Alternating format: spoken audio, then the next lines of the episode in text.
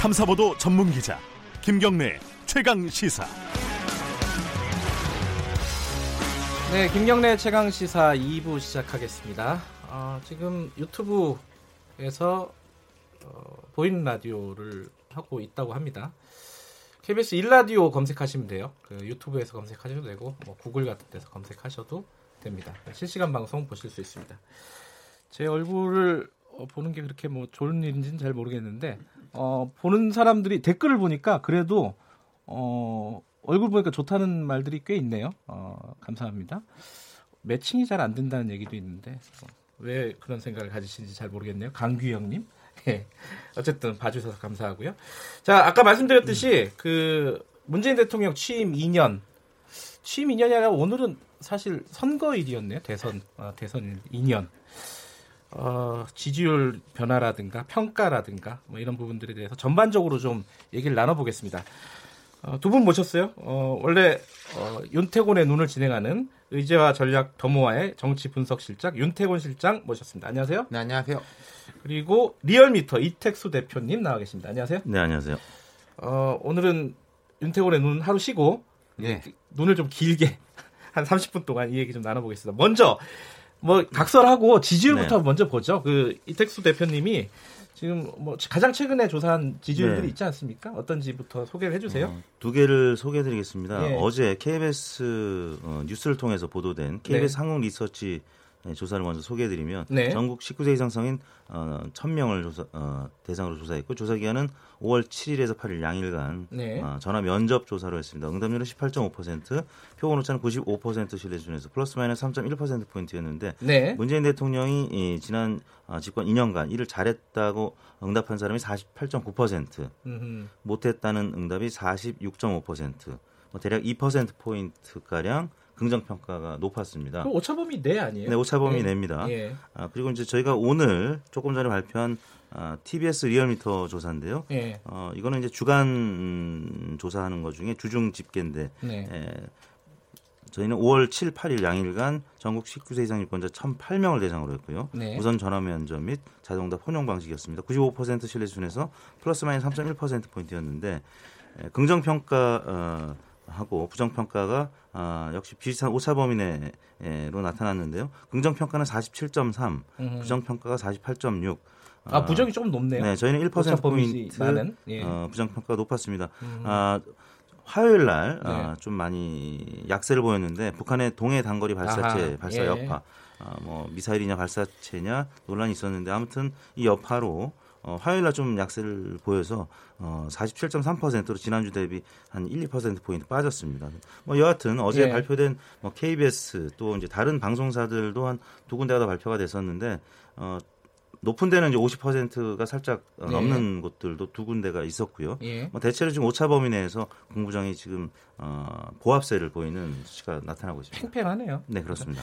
이게 사실은 윤태곤 시장님 그 뭐라고 할까요? 이게 몇 가지 지점이 있는데 비교할 지점이 이 1년 차 때나 아니면 네. 취임 초기와 비교할 수도 있고 역대 다른 대통령과도 비교할 수도 있는데 어떤 부분이 더 중요한 거예요? 비교를 한다면 굳이 낙폭 추이 뭐 음. 그런 게 좀 볼만하겠죠. 예. 지금 이제 문재인 대통령 같은 경우에는 취임 직후 네. 지지율 했을 땐그 비교를 많이 했습니다. 김영삼 대통령 취임 직후하고 네. 유사할 정도로 매우 높았다. 네. 뭐 90%에 육박하는. 육박했죠. 그, 예, 예. 그 김영삼 전 대통령이 기억하시면 이제 하나회 해체, 사회에 음. 대한 이제 뭐 급진적인 개혁 같은 게 다 환호를 받았지 않습니까? 네. 문재인 전 대통령, 아, 문재인 대통령 같은 경우에는 뭐랄까, 우리 사회가 정상화됐다는 것 자체, 네. 박근혜 전 대통령 후반부의 그런 이제 엉클어진 모습들에서부터 탄핵까지 이어지는 비정상적인 모습에서 문 대통령 취임으로 해서 정상화됐다는 자체에 대해서 사람들이 기대감이 높았던 거. 네. 그 유사성을 보고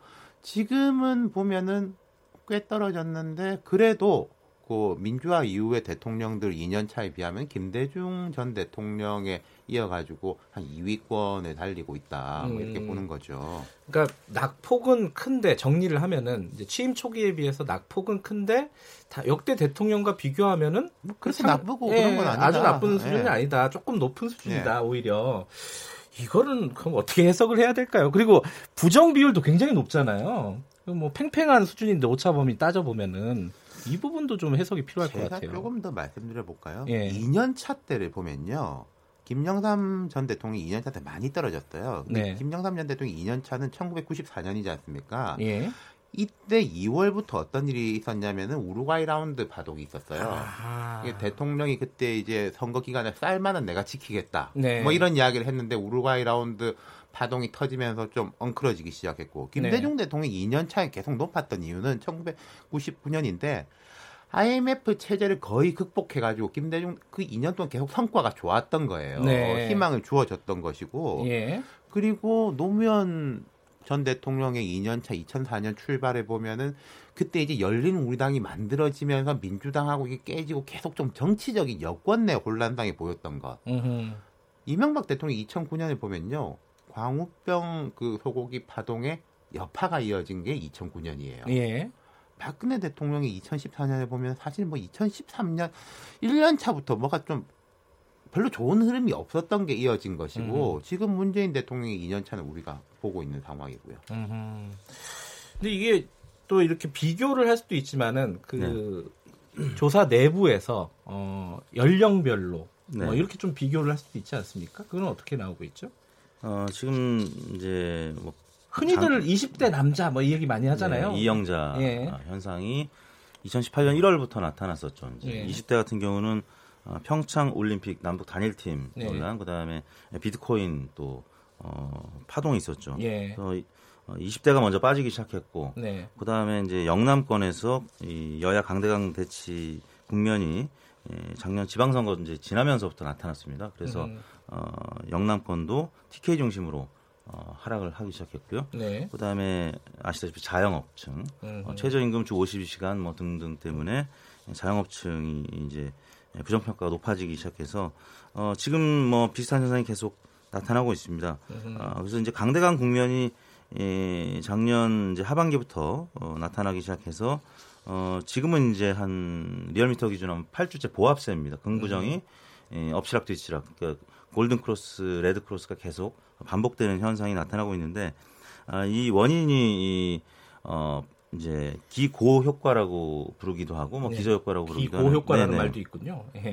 그 워낙 이제 높은 수준으로 출발을 했기 때문에 네. 예, 그만큼 기대가 컸었다는 얘기죠. 그러다가 음. 이제 실망감이 예, 커지면서 그 실망감은 이제 주로 경제 지표와 관련해서 어 이제 하락을 했던 것인데 아무튼 어 지방 선거 이후에 이제 한국당이 예, 체제 개편을 하고 네. 황교안 대표가 이제 올 초에 출범하면서 이 강대강 국면은 굉장히 이제 에, 심화됐죠. 음. 그래서 어, 한 70%대를 유지하던 대통령 지지율이 이제 40%대 에, 중반으로 이제 떨어진 것이고, 근데 이제 이 강대강 국면이 에, 또 보합세를 계속 유지시켜주는 또 하나의 또 측면이기도 아하. 해요. 아. 더 이상 이제 떨어지지 않는 거죠. 왜냐하면 양면이 있군요. 네, 예. 긍부, 그 긍부정이 45대 45 정도 유지가 되는 것이 예. 대략 지금 보수 대 진보 비율이 뭐 한 30대 30 중간에 있는 또 어, 중도층이 한 30%라고 보면 이, 이 30%대 30%의 싸움에 이 중도층도 이제 분열돼서 대략 45대 4, 45 싸움이 되다 보니까 더 이상 떨어지지 않는 현상이 지금 계속 이어지고 있는 겁니다. 연령별로 보면은 제일 낮은 그러니까 지지가 제일 낮은 데가 20대 남자인가요? 어, 그러니까 20대 남성과 여성을 분리해서 이제 본 시기가 잠깐 있었는데 그게 작년 아. 후반기였는데요. 최근 들어서는 여론사 기관들이 이제 어, 20대 남성 여성을 구분해서 보지는 않습니다. 아, 그래요? 20대는 20대대로 보고 남녀 따로 보는데 제일 어, 어, 한때 20대 남성이 가장 낮았었죠. 예, 어, 지금은 어때요?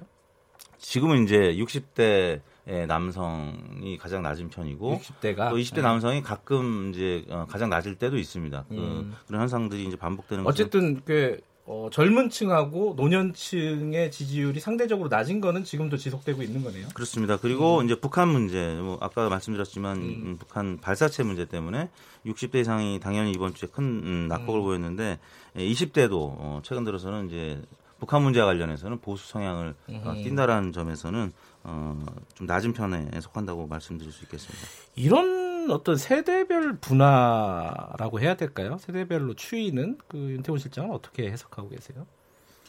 60대 이상에서 현 정부에 대한 지지율이 낮은 것은 뭐 사람들이 생각하실 때 뭐 그럴 그럴 옳다 만하다? 그르다에 떠나가지고 예, 원래. 쭉 그랬었고 뭐 예. 그럴만하다 북한 이슈에 대한 이제 반응도가 높고 예. 이런 게 생각하실 것이고 20대에 대한 것도 좀 세계적인 현상이 있어요. 아하. 정부 자체에 대한 이제 불신 이게 보수 정부냐 진보 정부냐를 떠나 가지고 정부 체제에 대한 불신 그리고 뭐 미래에 대한 열패감 등이 이제 복합적으로 돼 있는 거. 그러니까 20대 이게 지지율 저하 현상은 야권으로 넘어간다 이런 식의 볼 게 아니라 그러니까 아하. 60대 이상 같은 경우에는 어 그럼 우리는 보수로 가야 되겠다 예, 이런 예. 식이지 않습니까? 예. 근데 20대는 좀 다른 식의 양상인 것이죠. 음흠. 그래서 이게 쉽기도 하고 어렵기도 해요. 60대 음. 이상 같은 경우에 보수 쪽으로 가고 어쨌든 이 정치 구조 내에서에 이게 들어 있는 것인데 20대 같은 경우에 그렇지가 않으니까 사실 갈피를 못 잡고 있고 뭐 정부나 지금 뭐 꼭 정부가 아니더라도 기성세대에서 여기에 대해서 되게 곤란해하는 이런 음. 모습을 보이고 있는 거죠. 기성 체제에 대한 어떤 반감 이런 아, 것들이 불신, 크다. 열패감, 어, 예. 아 그렇게 해석할 수 있겠네요. 그래서 저는 또 오히려 정부 정책들이 청년 정책들 있잖아요. 잘 안 먹히는 것 같아요. 문제의 원인과 해결책이 약간 겉도는 느낌? 그두 가지가 있는 것 같은데요. 방금 이제 김경랭과 말씀하신 대로 이 정책이 이제 실효성이 과연 우리한테 있느냐라는 게 이제 첫 번째. 음. 그다음 두가 두 번째는 이 말이나 자세 같은 것이 다른 이야기를 하고 있다. 아하. 예를 들어서 아까 60대 이야기하고 뭐 40대, 50대 같은 경우에는 문 대통령의 말에 이해를 하는데 내가 반대한다라든지 공감한다는데 음, 여기는 다른 저 사람들은 다르다. 우리는 아. 이해하지 못한다라는 식이라는 거죠. 음, 어, 그렇죠. 이게 반대와 찬성이 아니라 뭐야? 뭐 이런 그렇죠. 느낌? 다름에 아. 대한 거죠. 음, 그렇군요. 자, 이슈별로 좀 보면요. 사실 제일 중요한 거는 북한 이슈하고 경제 이슈인 것 같아요. 네, 그렇게 보는 게 맞겠죠, 지금? 그렇습니다. 북한 이슈부터 좀 보죠. 그 국민들이 대북 정책에 대한 평가가 어떤지 2년 된 시점에. 음, 지금 이제 여러 여러 조사 기관들이 발표하는 내용 중에서 네. 부문별로 보면 어, 북한 대북 문제가 어, 그래도 우호적인 편입니다. 50% 어, 이상 우호적이다? 긍정적인 예. 평가들이 나오고 있고요. 또 외교적인 음, 네. 외교 부문도 긍정 평가가 높은 편입니다. 아, 뭐 복지 부분도 음. 그래도 어, 긍정 평가 높은 편이고 다만 이제 경제 뭐 일자리 이와 관련된 부분은 어, 부정 평가가 아, 조금 전에 언급했던 부문들과는 정반대로 정반대. 예, 50% 이상 부정 평가가 아, 나타나고 있, 는 것인데 어, 지난 어, 2년 동안 네. 그 어, 올라갔던 시기와 내려갔던 시기를 보면은 하락했던 시기는 이제 예, 주요 원인이 북한 핵실험 또 미사일 음. 발사 아, 시기가 있었을 때 그랬었고 또 하나는 이제 경제 지표, 뭐 고용 지표 등이 발표됐을 예. 때마다 아, 지지율이 이제 빠졌거든요. 아까 예. 언급했던 20대들도 어, 계속 뭐 취업률은 음, 좋지 않다는 소식이 들려오는데 네. 에, 정부의 대책은 음, 체감되지 않고 음흠. 또 물론 이제 지금 집권한 지 어, 1년, 2년 만에 갑자기 좋아질 수는 없겠습니다만 아, 체감되지 않는 그런 상황 때문에 에, 경제 에, 지표 부문에 대한 평가는 어, 부정적으로 계속 나타났었고요. 근데 이제 아, 지- 이제 북한의 미사일 발사체 소식에도 불구하고 어, 어제 발표된 여러 조사들을 봐도 뭐 대북 문제는 여전히 긍정적인 어, 그래요? 높다라는 음. 거는 아직은 기대를 갖고 있다라는 것이죠. 그리고 어, 올 뭐 중반기 하반기에 트럼프 대통령과 김정은 위원장 간에 에, 또 어, 정상회담이 이, 아마 이루어지지 않겠느냐라고 보는 것이고 어, 트럼프의 이제 재선을 위해서라도 네. 어, 일단은 협상, 뭐 회담은 계속 이루어질 가능성이 있다 이렇게 보기 때문에 예, 외교, 안보 이런 부분에 대한 긍정 평가 가 높게 나타나고 있는 것 같습니다. 아니 최근에 그 대북 문제 특히 뭐 북미 대화도 그렇고 남북 네. 관계도 그렇고 굉장히 좀 교착 상황이잖아요. 네. 그런 상황인데도 크게 뭐 떨어지거나 이러지는 않는 모양이죠. 그렇죠. 어, 국내에서는 이제 보수 야당에서는 이제 비판을 하고 있, 예. 고 만약에 뭐 트럼프 대통령이라든지 뭐 또 폼페이오라든지 에, 발사체 발사 이후에 만약에 한국당이라든지 뭐 보수 야당의 목소리와 같은 그런 비판적인 목소리가 나왔다라고 하면은 우리 국민들도 어, 실망감이 컸을 텐데 아직까지는 트럼프나 폼페이오가 어, 그런 입장은 아니란 말이죠. 그런 음. 외신 보도를 보는 국민들 입장에서는 어, 여전히 기대를 갖고 있는 그런 목소리들이 나오고 있는 것 같습니다. 그 북한 문제하고 경제 문제 둘 다 그런데 이 지금 문재인 정부 입장에서 보면은 둘 다 난감할 것 같아요. 둘 다 뭘 어떻게 할 수 있는 뾰족한 방법이 없다? 뭐 이런 느낌? 음, 북한 문제는요. 예. 한세 가지 키워드를 짚어볼 만할 아, 것 예. 같아요. 첫 번째 인정. 국민들이 인정을 하고 있어요. 아, 보수적인 분들조차도 과거에 이런 막 험한 말 오가고 음. 새벽에 이제 미사일 쏘아가지고 뭐 3시 32분에 NSC 회의를 소집하고 일본은 5분 빨리 했는데 왜 우리는 늦게 했냐 예. 이런 이야기가 나올 때하고는 확연히 다르다라는 음, 네. 이 성과에 대한 인정이 첫 번째가 있는 거고 두 번째는 약간 지금부터는 북한 이슈가 음 많이 이제 문재인 정부의 지지율 상승에는 이전보단 덜 도움이 될 거다 약할 음. 거다라고 보는 게 성공의 역설이라는 면이 있어요. 음흠. 이미 진척이 다 됐기 때문에 지금부터는 더 성과가 나오지 않으면은 별로 빛이 안 난다는 거예요. 아까 제가 음. 김영담 정부 이야기 드렸지만 2년 차 때 확 떨어진 게 1년 차 때 하나회 척결을 포함해가지고 군부에 대한 싹을 완전히 잘라버렸어요. 예. 그래서 사람들이 어 그래 잘했어. 근데 그건 그거고 그 다음. 이런 식으로 가게 된다는 거죠. 아마 네. 앞으로 대북 문제에 대한 인식이 이제 그 부분이 될 수 있을 거고 한 가지는 이제 이택수 대표님께서 이제 긍정적인 면 보셨고 약간 지지율 면에서 우려적인 면이 보이는 게 식량 지원 추진하려고 하잖아요. 식량 지원. 예. 네. 이게 음 머리하고 마음이 따로 돌아가는 것이 조금 있을 거예요 대중들 사이에서 어떤 뜻이죠, 그게? 지금 이 상황을 관리하기 위해서는 뭐 북에 대해서 지원을 할 수 있다라는 거 하고 근데 우리 경제도 안 좋고 네. 아하. 지금 뭐 이러는데 예. 뭐또뭐 퍼주기냐라는 게 이제 음. 약간 이중적으로 될 수 있다. 그럼 음. 과거 같으면은 대북 부분에서 지지율을 많이 쌓아놓고 네. 다른 쪽에서 조금 까먹어도 이게 자산이 될 수 있는데 네. 앞으로는 경제 쪽에서 좀 이게 쌓아놓지 못하면은 대북에서 쌓아가지고 딴 데다가 이렇게 뿌려준다 지지율을 그거는 음. 쉽지 않을 거라는 거죠. 그러니까 이성적으로 논리적으로는 이해가 되는데 네. 감정적으로는 받아들이기가 힘든 상황이 올 수 있다. 것이다. 아 그러네요. 성공의 역설은 아까 이택수 대표께서 말씀하신 기고 효과랑 좀 비슷한 네. 것 같고요. 그죠? 자, 이 북한 문제 참 어려운 문제고 그 경제 문제도 사실 얘기하기 시작하면 한도 끝도 없으니까 빨리 넘어가겠습니다. 자유한국당 야당 얘기 좀 해볼게요. 네. 야당도 상당히 강세를 보이고 있지 않습니까? 최근에 기사 그렇습니다. 뭐 추세를 그, 보면은 네, 리얼미터 조사에서는 이미 30% 대에 안착했다고 봐도 될 것 같고요. 자유한국당이요. 네. 예. 지난주에 33%의 주간 집계를 발표했는데 그 리얼미터 건가요? 예, 예. 어, 최고치였습니다. 아까 어, 이제 문재인 대통령 어, 지지율과 같은 조사 기회인데요. 예. 어, 이번 주 한국당은 34.8% 음흠. 어제 일간 집계입니다. 예. 어, 34.8%로 마감이 됐는데 이거는 이제 지난 주간 집계 기준하면 33%가 최고였는데 그거보다도 높은 수치거든요. 음. 아직 이제 주간 조사를 저희가 오늘 내일 또 추가로 해봐야지 이제 공식 집계가 나올 것 같은데 어쨌든 문재인 정부 들어서서 가장 최고치 수준이다. 그렇습니다. 수준은. 이제 한국갤럽도 24%로 이제 저희보다는 좀 낮습니다만 예. 네. 어, 갤럽 기준하면 또 최고치였었거든요. 네. 그만큼 한국당 쪽으로 보수 어, 세력이 모이고 있다.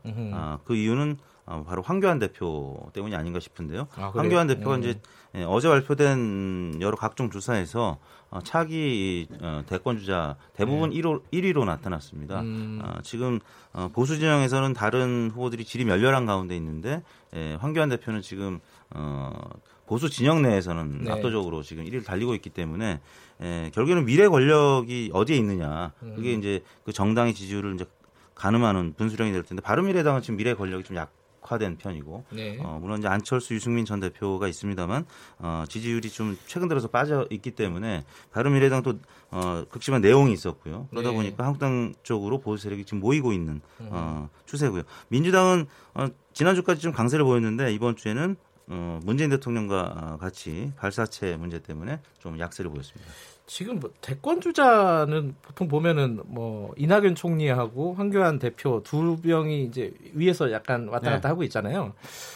근데 지금 대선 3년 전에 발표한 이게 의미가 있는 거예요. 이거 어떻게 봐야 있기도 됩니까? 하고 없기도 네. 한데요. 황교안이라는 사람이 왜 강한가? 뭐 네. 이분이 지금 정치를 잘하고 있냐 못하냐를 떠나가지고 전 두 가지 요인을 보는 게요. 네. 첫 번째 한국당 입장에서 볼 때는 지난 2016년 총선 때 기억하실 텐데 뭐 옥새 들고 나르샤 해가지고 난리가 났었지 않습니까? 김무성 당시 예. 예. 대표. 예. 그 이후로 3년 동안 이그 새누리당 한국당이 비정상적인 상황이었어요. 그 이후에 억지로 전당대를 해서 이정현 의원이 당 대표가 됐다가 뭐 탄핵이 됐다가 당이 쪼개졌다가 비대위가 됐다가 했는데 올 초에 3년 만에 어쨌든 정상적인 전당대회를 통해 가지고 정통성 있는 지도부가 들어섰다. 음흠. 그게 이제 황교안 이라는 거죠. 사람의 문제가 아니라 지도부 자체에 대한 것. 두 번째는 방금 김경래 앵커가 차기에 대한 이야기를 한게 의미 있냐라고 하셨는데 이게 여권하고 야권의 시야가 달라요. 음흠. 여권의 지지자들은 아직은 문 대통령을 바라보고 있는 거예요. 아하. 하지만 야권의 지지자들은 당연하게 차기를 음. 바라보는 거 아니겠습니까? 그럼 차기 중에서 지금 1번은 황교안이다. 이건 음. 뭐 다른 이야기를 할 게 없는 거죠. 예. 그렇기 때문에 강하다라는 게 있고. 근데 한국당 자체는 저는 단기적으로 좀 정점을 찍은 게 아닌가 싶어요. 음, 결집할 수 있는 만큼은 상당히 결집했다. 음, 그럼 지금부터는 뭔가 당장 바꾸지는 못하더라도 네. 확장 쪽으로 전환할 포인트를 봐야 할 때인데 네. 그것을 좀 빨리빨리 바꾸지 못한다면은 좀 실망감이 있을 수 있다. 음. 그리고 이제 강대강 결집은 또 하나의 포인트가 국민의당, 바른미래당에 대한 게 있는 거예요. 여기가 이제 지난 총선까지만 해도 제3세력으로 확고한 그 예. 위치를 점했지 않습니까? 이쪽의 지지층들이 호남 쪽에서는 민주당으로 가고 예. 영남 쪽에서는 거의 한국당으로 돌아갔어요. 이런 효과가 있는 거죠. 민주평화당 말씀하신 거죠? 아니 이게 민주평화당은 이제 그러니까- 약하니까 원래 국민의당을 지지했던 아, 원래 한 국민의당? 20% 아, 정도의 예. 이 부분들이 이 알겠습니다. 대권 조사와 관련해서는 예. 이제 어, 유시민 음, 노무현재단 이사장의 포함 여부가 아 그렇더라고요. 아, 이낙연 어, 총리를 어, 1위로 만들기도 하고 2위로 만들기도 하는. 왜냐하면 지금 황교안 대표는 보수 진영에서는 이제 독주를 하고 있는데 이 진보 진영에서는 이낙연 또 어, 박원순 시장도 있고요 이재명 예. 그리고 거기다 유시민 이사장까지 있기 때문에 네. 진보 진영 분열돼 있어서 다자구도에서는 황교안 대표가 1위를 하고 있는데 예, 유시민 후보가 빠진 조사에서는 이낙연 총리가 이제 1위를 하고 있긴 합니다. 예. 아, 그리고 이제 에, 지금 이맘때에 여론조사가 의미가 있느냐. 근데 이제 과거 전례를 보면 어, 지금 여론조사 기관들의 선택지에는 있는 분이 대통령이 됐고요. 아 그래요? 다만 음, 음. 마라톤과 비슷해서 선두권에 있는 분들이 대통령이 된 사례는 많지는 않습니다. 아 그래요? 어, 음. 중위권이나 오히려 하위권에 있는 분들이 대통령이 된 사례가 음. 좀더 많았다. 그런 면에서는 예. 황교안 대표가 과연 이 난국을 어떻게 어, 예. 헤쳐나갈 수 있을 것인지 지켜봐야 될 부분인 것 같습니다. 사실 이제 문재인 정부 2년 평가를 뭐 공자님 말씀하는 것보다는 수치로 쭉 좀 드라이하게 좀 어, 짚어봤는데요. 마지막에 그래도 좀 공자님 말씀 한 말씀 좀 듣고 끝내야 될 것 같아요. 지, 지금 문재인 정부가 사실은 성공을 하려면은 국정을 어떻게 이끌어 가려면 지지율이 중요하지 않습니까? 이걸 어떻게 어떻게 유지할 것인지 혹은 뭐 상승할 것인지 뭐 이런 부분에 대해서 좀 앞서 제가 말씀드린 게 이제 대북 식량 지원하려면요. 네. 예컨대 지지율 좀 유지해 놓는 게 식량 지원도 할 수 있을 거예요. 아, 우리 조금 까먹을 수도 있겠다라고 아하. 하려면 저축을 해 놔야 되지 않습니까? 예. 국민들이요. 열, 그 정부가 열심히 해도 잘 안 되는 거. 음, 열심히 하면 잘 되는데 안 하는 거. 안 해야 되는데 하는 거는 귀신같이 구별할 수 있어요. 예컨대 정부가 잘한다고 해가지고 뭐 네. 갤럭시 핸드폰이 더 팔리고 이거 아니라는 건 알아요. 음흠. 하지만 경제에 대해서 관심을 쏟느냐 안 쏟느냐. 아. 협치는 잘 안 되더라도 어 협치에 대해서 노력을 기울이는데 잘 안 되네. 는 본다는 거죠. 그러니까 결과물이 나오는 것보다 얼마나 노력하고 있는지를 보여주는 게 이제 첫 번째일 건데 지금 가끔은 이거 어차피 잘 안 될 것 같으니까 노력 안 한다라는 게 비칠 때도 있어요. 이걸 음. 바꾸는 게 좀 급할 것 같아요. 원래 가성비 안 나오면 안 사잖아요. 근데 이제 노력하는 것처럼 보이는 게 중요하다는 거죠. 음, 정치는 또 그런 측면이 예. 있다. 그리고 그 또 진심이 느껴져야지 사실 네. 사람들이 돌아서는 거 아니겠습니까? 알겠습니다. 오늘 뭐 좀 여러 가지 그 수치를 좀 짚어봐가지고 머리가 좀 복잡하신 분들도 있겠지만은 앞으로 어떻게 갈지 아마 좀 방향이 서시지 않았을까 싶습니다. 오늘 말씀 두 분 감사합니다. 예, 감사합니다. 네, 윤태곤 실장과 아, 리얼미터 이택수 대표님이었습니다. 김경래 최강 시사 2부는 여기까지 하겠습니다. 3부에서는요. 김기식 어, 더미래연구소 정책위원장과 검경 수사권 조정안 요 분쟁에 대해서 한번 자세히 짚어보겠습니다. 잠시 후에 뵙겠습니다.